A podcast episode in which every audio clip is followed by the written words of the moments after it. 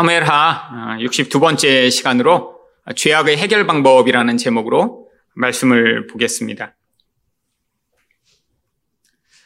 오늘 이 사무엘하 마지막 시간은 어떻게 인간의 죄악이 해결되게 되는지에 대해서 어, 이야기를 하고자 합니다. 이 죄악이 해결되지 않는다면 음, 인간처럼 참 불행한 존재는 없을 것입니다. 하나님의 형상으로 만들어졌는데 죄악으로 말미암아 마귀와 같은 존재로 이 땅을 살아가는 존재이기 때문이죠. 우리가 볼 때는 뭐 강력한 범죄를 저지르는 소수의 사람만 정말 마귀 같고 정말 악하다라고 생각할 수 있지만 하나님의 의라고 하는 완전한 기준으로 바라보면 우리 모든 존재는 하나님의 형상으로 만들어졌지만 그것이 심각하게 변질되고 타락하여 어쩌면 모두 다 마귀와 같은 모습으로 살아가고 있는지도 어, 모릅니다. 그래서 성경은 우리들을 향해 너희들은 다 마귀의 자식이다라고까지 이야기를 하죠. 물론 자식이라고 하는 건 마귀가 우리를 낳았다는 것이 아니라 부모의 모습을 그 자식이 담듯이 인간이 죄 가운데 매어 있으면 결국 마귀와 똑같은 욕심과 분노와 미움과 파괴의 인생을 살게 된다라고 하는 것을 이야기하고 있는 것입니다. 그래서 이것을 단 한 절로 로마서 3장 10절은 기록된 바 의인은 없나니 하나도 없으며 라고 이야기를 합니다. 여러분 의인이 없다라는 것이 무엇인가요? 다 죄인이라는 거예요. 결국 인간의 본질 자체가 하나님과 단절되어 생명 없는 상태로 살아가며 그 인간의 영원한 공허를 채우기 위해 인간은 끊임없이 욕심을 내며 이기적으로 다른 사람을 파괴하는 그런 존재다라고 하는 것이죠. 여러분, 죄는 결국 심판을 당할 수밖에 없습니다. 이런 죄인과 악인에 대해 심판이 없다면 그것 또한 완전한 구원이 아니겠죠.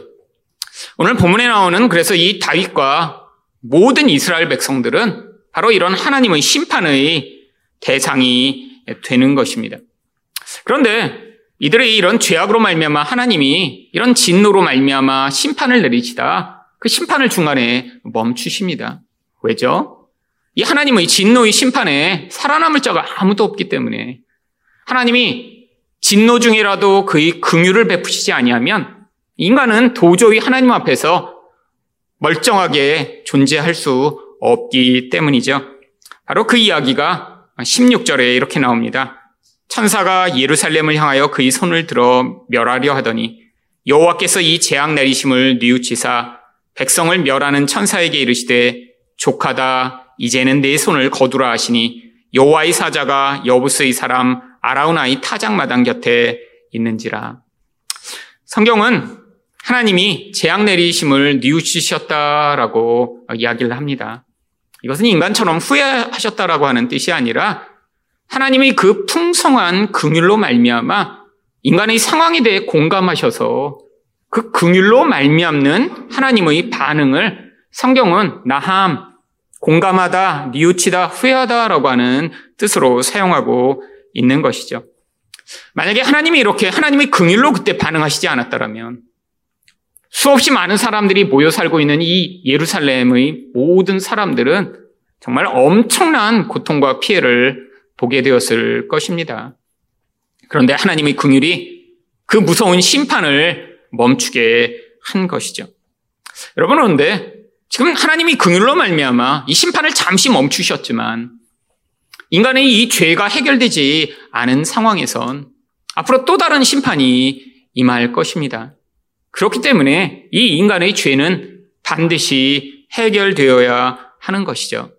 그래서 바로 오늘 사메라 이 마지막 부분이 이 인간의 죄가 도대체 어떻게 해결될 수 있는지 이 인간의 가장 중요한 문제를 지금 이야기함으로 마무리하고자 하는 것입니다. 그렇다면 인간의 죄악은 무엇으로 해결되나요? 첫 번째로 대속으로 해결됩니다. 17절 상반절 말씀입니다.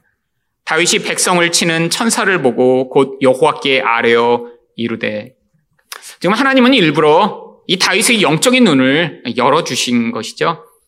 이 사무엘 상하를 여러분 지난 거의 3년에 걸쳐서 우리가 배웠지만 이 다윗은 이렇게 영적으로 뭐 신비한 것을 보거나 또 신비한 하나님의 음성을 듣는 그런 사람이 아닙니다. 어쩌면 우리랑 아주 유사한 사람이에요. 인생 가운데 기적이라고 할 만한 일도 별로 거의 없습니다. 하나님이 사람을 통해 역사하시거나 상황을 통해 역사하시거나 아니 이 다윗이 두려움에 사로잡혀 있고 하나님의 그런 뜻을 잘 분별하지 못할 때는 선지자들을 통해 그에게 하나님이 가야 할 길을 가르쳐 주시는 마치 우리와 같은 존재죠. 여러분 자주자주 이렇게 천사를 보시는 분 계신가요? 아마 진짜 영적으로 너무 예민해서 천사를 보기보다는 뭔가 자기 안에서 보고 싶은 것들을 잘못 보게 되는 경우들이 흔한 일이죠. 아니, 인생 가운데 그렇게 기도를 많이 하면 기적이 늘 일어나나요? 아니요. 기적은 점점 줄어들게 되어 있습니다. 어쩌면 이 다윗처럼 우리 인생 내내 천사를 보거나 신비한 일을 경험하거나 기적을 경험하기보다는 아주 일상적으로 살아가는 것이 우리의 모습이죠. 그런데 왜 여기서는 하나님이 이런 천사의 모습을 보여주신 것일까요? 이것을 통해 무엇인가 하나님이 어떤 중요한 메시지를 다윗에게 전달하시고자 하나님이 특별하게 개입하신 것이죠. 이 천사가 어떤 모습으로 어떻게 행하고 있는지 좀 더 자세한 내용이 이 병행 본문인 역대상 21장 16절에는 이렇게 나옵니다. 다윗이 눈을 들어 보매 여호와의 천사가 천지 사이에 섰고 칼을 빼어 손에 들고 예루살렘 하늘을 향하여 편지라 다윗이 장로들과 더불어 굵은 배를 입고 얼굴을 땅에 대고 엎드려 여러분 천사가 이렇게 작은 천사가 아닌 거예요. 하늘과 땅 사이에 서 있는 정말 엄청난 천사입니다. 그런데다가 이 천사가 하나님의 심판을 대행하는 모습을 보여주기 위해 손에는 큰 칼을 들고 있습니다. 아, 그리고 한 손은 어떻게 하고 있죠? 이제 예루살렘을 향해 그 심판을 행하는 것처럼 예루살렘을 향해 손을 펴고 있는 그 무시무시한 상황이요. 하나님의 진노와 이 죄에 대한 하나님의 심판이 얼마나 무서운 것인가를 지금 시각적으로 보여주고 있는 것이죠. 하나님이 이렇게 죄에 대해 엄중하게 심판하시는 분이시며 하나님이 이렇게 심판을 하시면 그 심판 앞에 누구도 자유로울 수 없음을 이 천사를 통해 보여주고 계신 것입니다. 그때 다윗이 어떤 고백을 합니까? 17절 하반절입니다. 나는 범죄하였고 악을 행하였거니와 이 악무리는 무엇을 행하였나이까? 청하건대 주의 손으로 나와 내 아버지의 집을 치소서 하니라. 여러분, 지금 다윗은 지금 자기가 인구 조사를 하는 이런 악을 행해 이 백성들이 다 심판을 당하고 있다 그러고 어, 생각을 하고 있습니다. 하나님이 지금 이런 심판을 행하실 때 이스라엘 백성들이 이렇게 잘못해서 내가 심판해 라고 하시지 않고 지금 다윗이 자기 잘못을 깨달은 상황에서 이런 심판이 임하고 있죠. 그런데 이런 심판이 임하는 진짜 이유는 바로 오늘 본문 1절에 나오는 여호와께서 다시 이스라엘을 향하여 진노하사 그들을 치시려고 다윗을 격동시키사. 아, 물론 다윗도 잘못했죠. 많은 군대의 수를 세서 아, 내가 얼마나 강력한 왕인가를 확인하고자 하는 이 교만으로 말미암아 바로 이것이 죄라고 하는 사실을 깨달았지만 이스라엘 백성들을 심판하신 진짜 이유는 이 다윗 한 사람의 죄악이 아니라 이스라엘 백성들의 죄였던 것이죠. 여러분 하나님이 이스라엘 백성들에게 진노하시는 이유는 늘 동일했습니다. 언제 그랬나요? 이스라엘 백성들이 우상을 숭배하고 악을 행하며 서로를 사랑으로 대하지 아니하고 불의와 폭력으로 대하는 이런 마귀왕 같은 모습으로 살아갈 때 그때 하나님이 진노하시는 것입니다.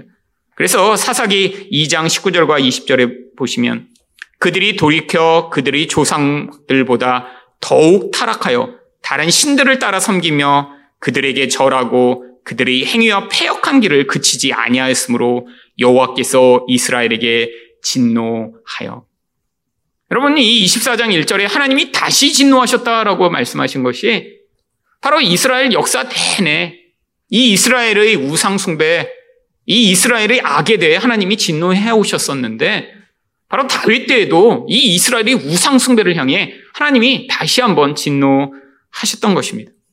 여러분, 다윗은 심판의 도구에 불과했던 거예요.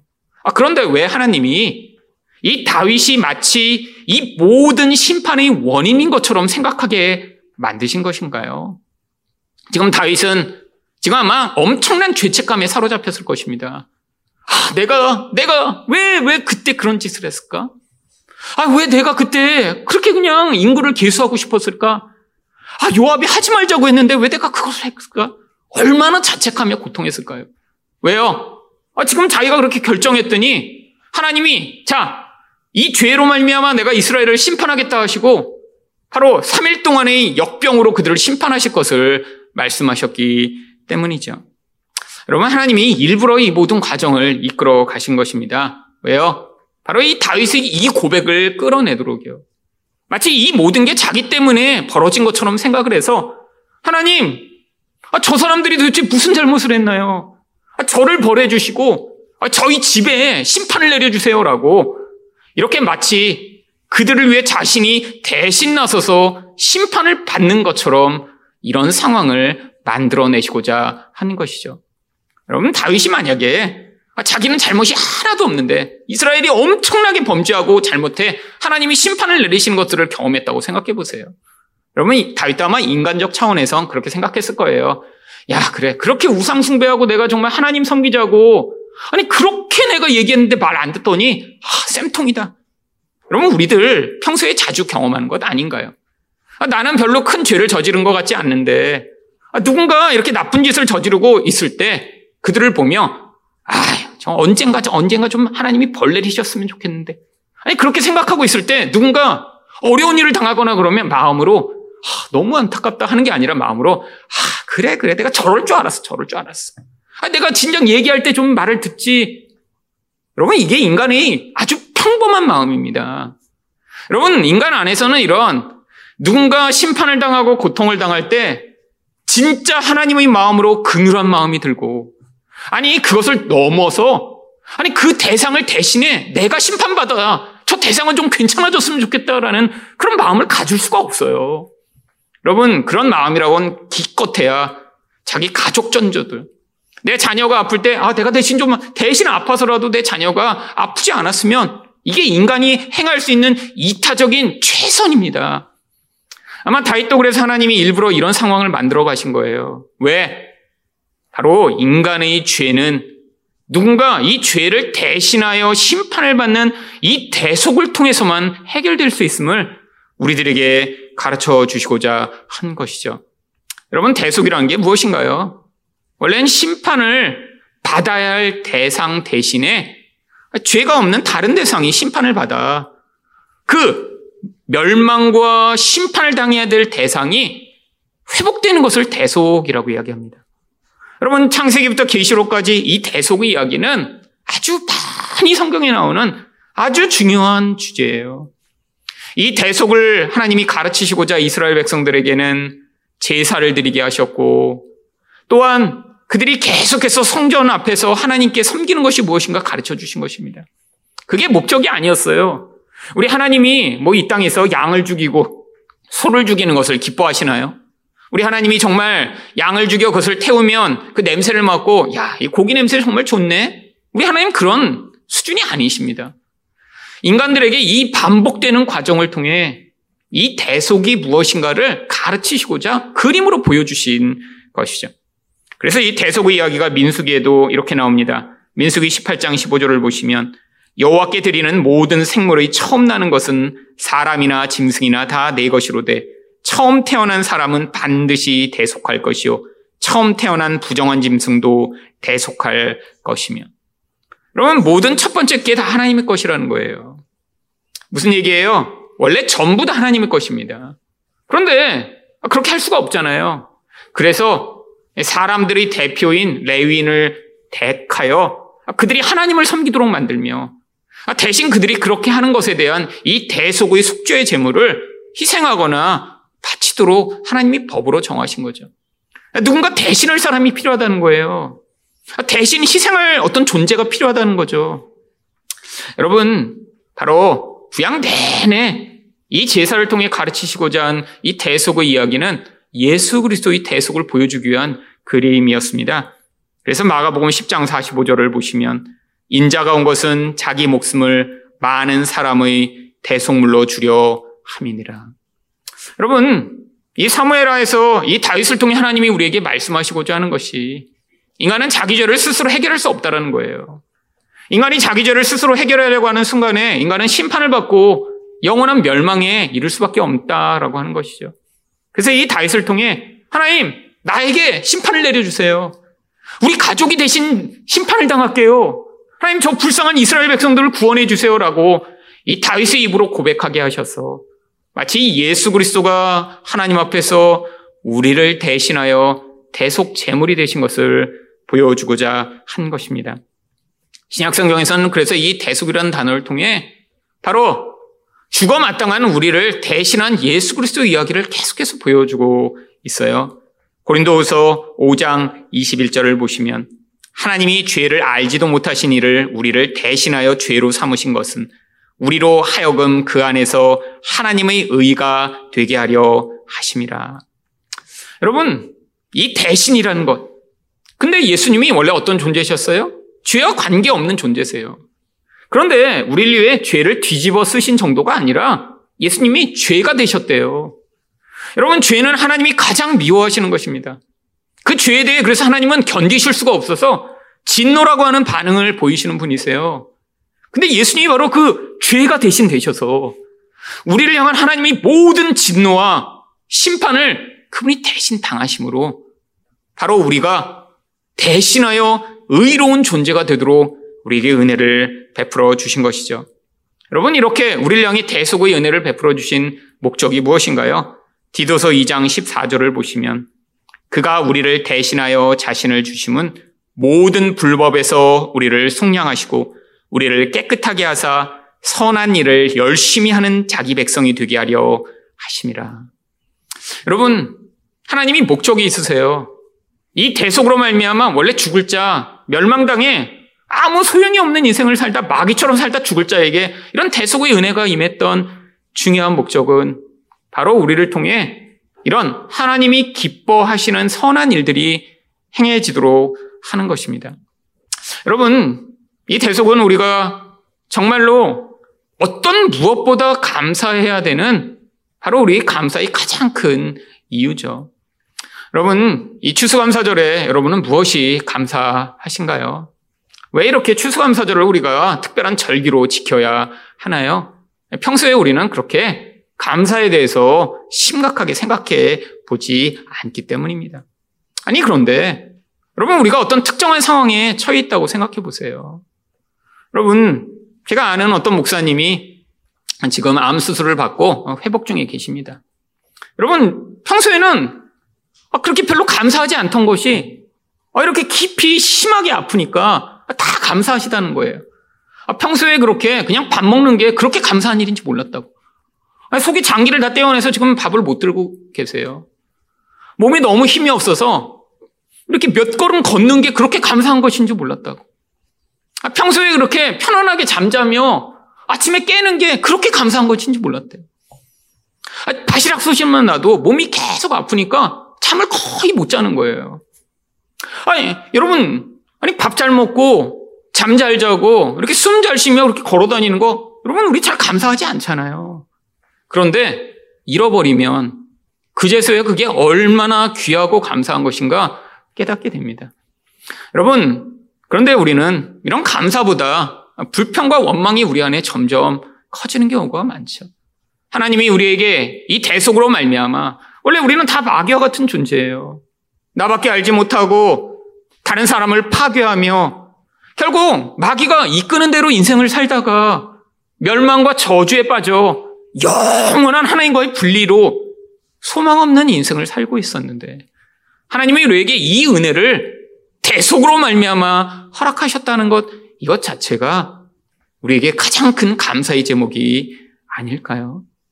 여러분 아마 지금은 우리가 깨닫지 못하지만 이 땅의 인생을 마치고 아마 하나님 나라에 가게 되면 아마 이것이 얼마나 귀하고 얼마나 감사한 것인가 아마 우리는 그때 깨닫게 되겠죠.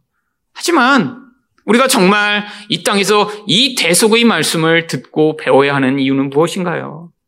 마지막 날에 아, 그 순간에 하는 것이 아니라 지금이라도 우리가 그것들을 기억하며 하나님이 나를 구원하셨고 하나님이 내게 베푸시는 은혜가 얼마나 큰가 지금부터 하나님 앞에 찬양과 감사를 돌려드리는 인생을 살도록 하나님이 지금 우리에게 기회를 주고 계신 것입니다. 우리에게 우리 상황과 환경이 좋아야지만 감사하는 그런 백성이 아니라 정말 이미 우리에게 베풀어 주신 놀라운 은혜에 대해 감사하고 찬양하는 여러분 되시기를 축원드립니다. 두 번째로 인간의 죄악은 어떻게 해결되나요? 귀한 희생으로 해결됩니다. 18절 말씀입니다.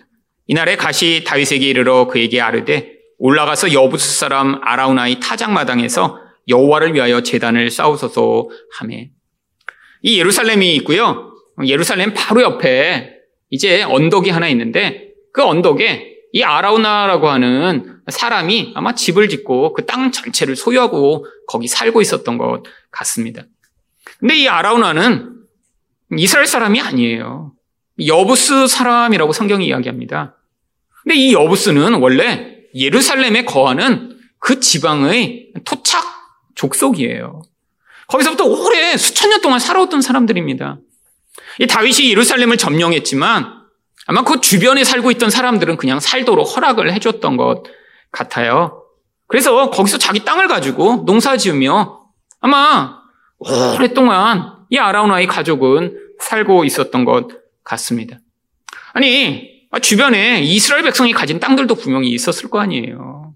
근데 왜 하필 이 천사가 그 아라우나의 타작마당에 서서 거기서 하나님이 그 땅에서 번제를 드리라고 하신 것일까요?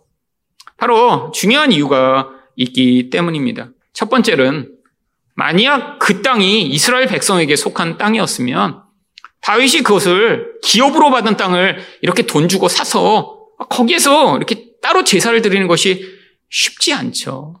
여러분 기업은 자손 내내 흘러가도록 되어 있습니다. 아, 누군가 돈을 주고 사더라도 다시 신년이 되면 돌아가도록 되어 있어요. 그런데 이 땅은 어떤 중요한 목적이 있는 땅입니다. 그래서 이방인의 손에 영구히 이스라엘 백성의 손에 넘어와 어떤 특정한 목적으로 사용될 수 있도록 하나님이 이방인의 땅에 이 모든 일들을 행하도록 하신 것이죠.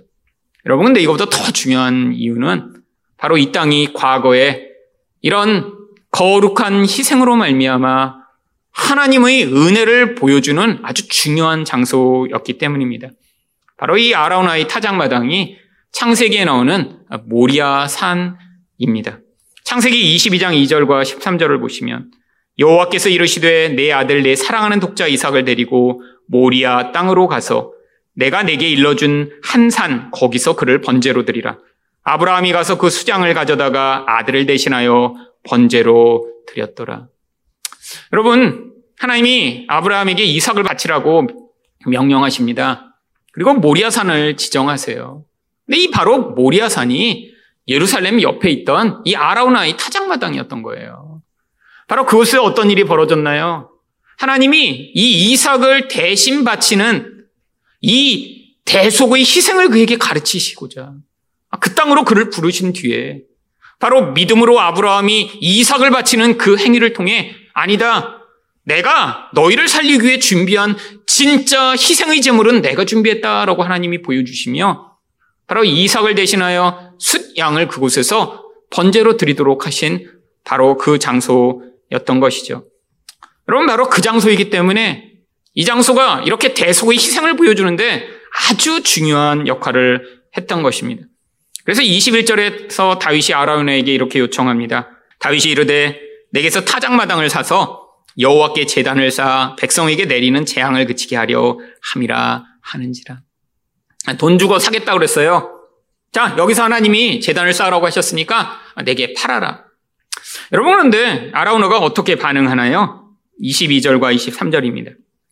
아라우나가 다윗에게 아뢰되 원하건대 내 주 왕은 좋게 여기시는 대로 취하여 드리소서. 번제에 대하여는 소가 있고 뗄 나무에 대하여는 마당지라는 도구와 소의 멍에가 있나이다. 왕이여 아라우나가 이것을 다 왕께 드리나이다 하고 또 왕께 아뢰되 왕의 하나님 여호와께서 왕을 기쁘게 받으시기를 원하나이다. 그러면 전부 다 그냥 드리겠대요. 땅뿐 아니라 아니 지금 여기 뗄나무가 필요하면 여태까지 쓰던 그 멍에나 농기구를 다 패갖고 그걸로 불태우면 되고요. 소도 있고요. 여기 있는 이걸 갖다 그냥 다 쓰세요. 여러분 왜 이런 반응을 한 것이죠? 아, 이 본문을 보면 진심이었던 것 같아요. 여러분 지금 어떤 상황입니까? 지금 전염병이 돌아와 지금 막 사람이 막 죽어가고 있는 상황이에요.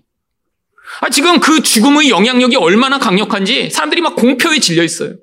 이제 예루살렘만 남았다. 곧 여기에 전염병이 돌면 어, 여기서 얼마나 많은 사람이 죽을까? 지금 벌벌벌벌 떠고 있어요. 그럼 마치 코로나가 막 이렇게 확산돼서 아, 지금은 뭐 100명, 200명 된다니까 우리가 어느 정도 안심은 할 수 있지만 지금 만약에 서울에서 만 명씩 코로나에 걸리고 있다고 하면 지금 저희가 밖으로 다닐 수 있을까요? 언제 내가 걸려서 어떻게 될지 모르는 그 두려움에 지금 다 벌벌 떨 거 아니에요. 여러분 지금 마치 그런 상황입니다. 아, 지금 걸리면 그냥 죽어요.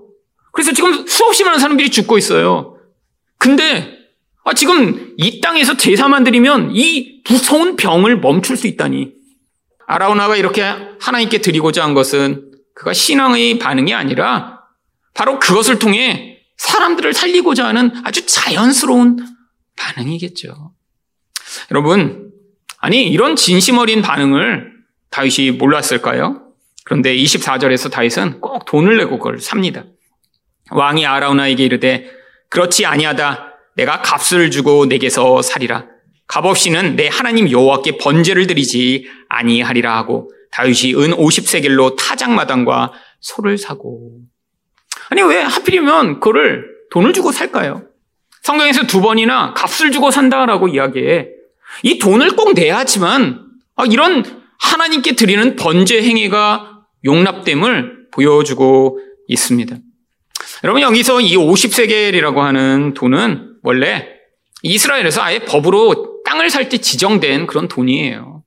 한 호멜직이라고 해서 이제 밭의 이제 일정한 넓이의 땅에서 한 호멜이라고 하는 분량만큼을 추수하는 그 땅의 50년치 그런 총 합의 합계가 50세겔입니다. 이한 호멜지기가 얼마나 되는지는 모르지만 크지 않은 땅이에요. 그러니까 뭐 요 정도 되는 땅에 50년, 희년이 돌아올 때까지 50년 동안 농사를 지으면 한 50세겔 정도 된다라고 계산을 해서 그게 요만한 정도의 땅을 이제 사고 팔 때 기준으로 되었던 그런 단위입니다. 그래서 레위기 27장 16절을 보시면 만일 어떤 사람이 자기 기업된 밭 얼마를 성별하여 여호와께 드리려 하면 마지기 수대로 내가 값을 정하되 보리 한 호멜지기에는 은 50세겔로 계산할지며 그러니까 딱 그 호멜이 나오는 분량의 땅은 50년치의 그 분량을 합하여 50세겔로 정해진 거예요. 그러니까 이 타작마당의 크기가 얼마 크지 않았으면 알수 있습니다. 뭐 타작하는데 그렇게 엄청난 크기가 필요 없죠. 아마 조그만 땅인데 소랑 그 땅을 합하여 이 50세겔 정도를 낸 것입니다. 그럼 이 50세겔이 어느 정도 되는 돈이냐? 현재의 화폐로 계산을 하면 약 어, 은 1세겔이 약 40만 원 정도 돼요. 노동자의 4일치 금액. 그러니까 이제 50세겔이면 약 2천만 원 정도 되는 돈입니다.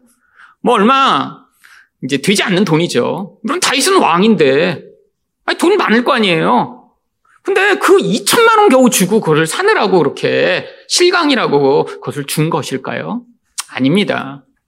바로 이 병행 본문인 역대상 21장 25절에 보시면 그리하여 다윗은 그 턱값으로 금 600세계를 달아 오르난에게 주고 아니 앞에서는 은 50세겔이라고 해놓고 여기서는 또왜 금 600세겔이라고 이야기를 하고 있는 것일까요? 여러분 금 세겔은 이 은과는 비교할 수 없이 값이 높습니다. 은 1세겔과 금 1세겔의 차이가 15배예요. 그러니까 여기서 은 6, 은 50세겔과 금 600세겔은 차이가 어느 정도 나냐면 이 금 600세겔을 지금의 화폐로 환산을 하면 약 36억 원에 해당하는 금입니다. 엄청 많은 금이죠. 막 골드바로 해도 막, 막 가방이 가득 들어서 이렇게 들기 힘들 정도. 금값이 얼마나 되는지 요즘 이제 많이 오르긴 했지만 하여튼 큰 돈입니다. 36억 원. 엄청 큰 돈이에요. 도대체 왜 이렇게 두 군데서 차이가 나는 걸까요? 여러분, 그 밭, 타작하는 고, 고기는 50세겔 정도밖에 안 됐는데 사실 그 지역에 속한 모든 터를 다 사버린 것입니다. 왜? 바로 여기에 나중에 여호와의 성전이 세워져야 하기 때문이죠. 이 모리아산 전체의 가격, 그 지역까지 다 합한 가격은 36억 원에 되는 엄청난 돈을 치르고 그 전체를 다 산 것입니다. 여러분 왜 이렇게 큰 값을 치르고 그걸 다 산 것일까요? 바로 하나님 앞에서 이렇게 죄가 속해지기 위해선 반드시 값비싼 희생이 치러짐을 이 다윗을 통해 하나님이 보여주시고자 한 거예요. 여러분 희생이라는 건 뭔가 값비싸야 희생이 됩니다. 여러분 아니 어떤 일을 하는데 아 내가 희생했어 그런데 뭘 희생했는데 그런데 아, 집에서 내가 이렇게 쓰레기 버릴 거 있다가 그, 그 사람 줘서 대신 희생했어. 이건 희생인가요? 아, 희생이 아니죠. 여러분, 값싼 것은 희생이 될 수가 없습니다. 근데 뭔가 희생했다 그러면 굉장히 귀하고 값비싸고 아주 소중한 것이어야 돼요. 여러분, 다윗에게 하나님이 이런 희생을 요구하신 게 바로 이 다윗이 죄를 사하는데 얼마나 값비싼 것이 요구되는지를 보여주는 모형이었던 것이죠. 여러분, 우리가 죄를 사하는데 하나님이 대신 예수 그리스도를 그냥 죽이시고 끝난 것이 아닙니다. 바로 이 예수가 무엇보다 귀하며 아니 값으로도 아무리 값을 먹이려고 해도 값을 매길 수 없는 너무나 귀하고 소중한 것임을 우리에게 보여주시고자 한 것입니다. 여러분 그래서 요한복음 3장 16절은 무엇이라고 얘기하나요? 하나님이 세상을 이처럼 사랑하사 독생자를 주셨으니. 여러분, 이 독생자가 바로 유일한 아들이란 뜻이에요. 유일한 아들. 하나밖에 없는 아들. 아니, 나의 존재와 같은 아들. 다른 것을 대체할 수 없는 그런 귀한 존재라고 하는 것이죠. 여러분, 하나님이 우리에게 이런 귀한 희생을 치러 우리를 구속하시고 우리 죄를 사하셨음을 보여주고자 바로 이 대속의 이야기가 이런 값비싼 희생을 통해 이루어짐을 보여주는 것입니다. 그래서 에베소 5장 2절에서 예수님을 어떤 희생제물이라고 얘기하나요? 그리스도께서 너희를 사랑하신 것 같이 너희도 사랑 가운데 행하라. 그는 우리를 위하여 자신을 버리사 희생 제물로 하나님께 드리셨느니라. 여러분, 예수님이 희생 제물, 대속 제물일 뿐 아니라 희생 제물이라고 얘기할 때는 우리를 대신하셨을 뿐 아니라 하나님이 가장 귀한 것을 우리를 위해 주셨다라고 하는 것입니다. 여러분, 바로 거기에 우리의 가치가 있는 거예요.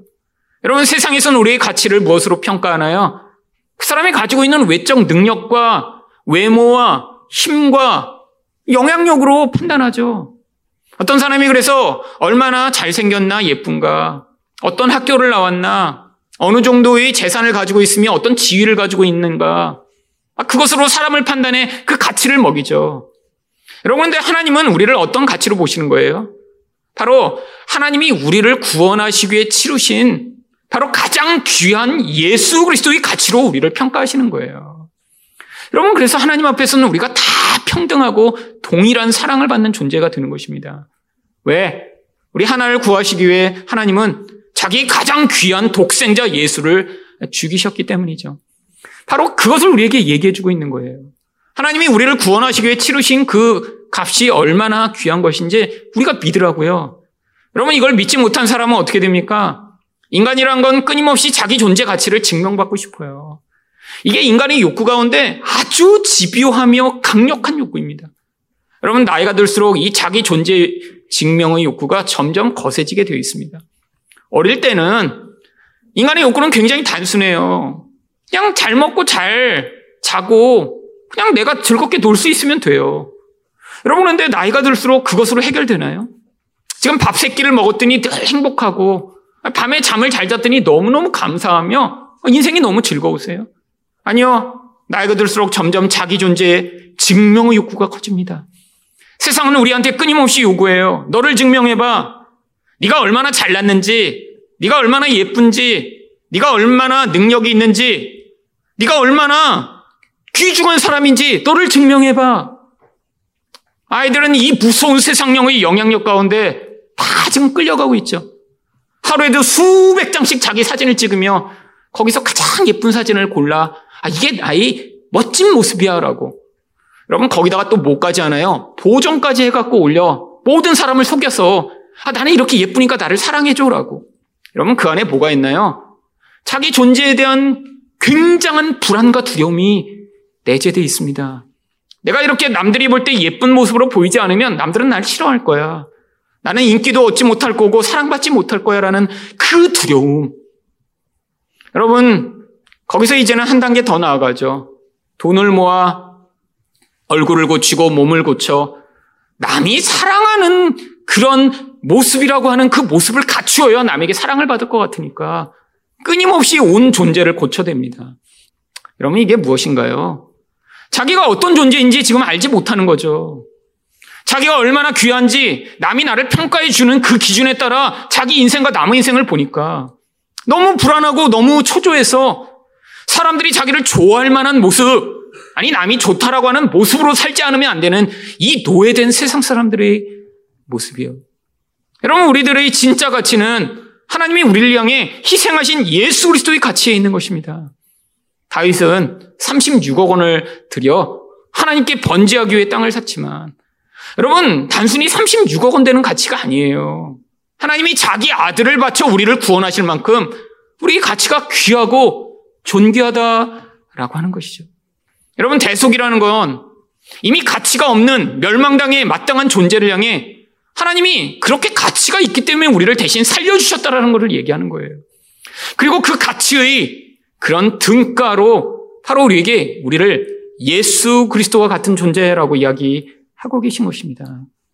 여러분, 여러분이 정말 예수와 같은 그런 값진 존재라고 여기고 계신가요? 아니면 여전히 여러분의 가치를 다른 사람이 바라보는 그 시선으로 내가 가지고 있는 무엇, 아니 내가 남에게 보여줄 수 있는 그 무엇으로 평가받고자 하는 그런 세상의 노예된 눈을 가지고 자신과 다른 사람을 바라보고 계신 것은 아닌가요? 여러분, 이 눈을 가진 사람만이 무엇을 할 수 있나요? 다른 사람과 비교하지 않고, 다른 사람을 그렇게 폄하하지 않고, 아니, 다른 사람을 부러워하지 않을 수 있으며, 또한 그런 가치를 가진 자들이 이렇게 구원을 받지 못하고 멸망으로 치달아가는 것을 보며 진정한 아픔과 긍휼을 느끼며 그 대상을 향한 사랑을 베풀 수 있는 것이죠.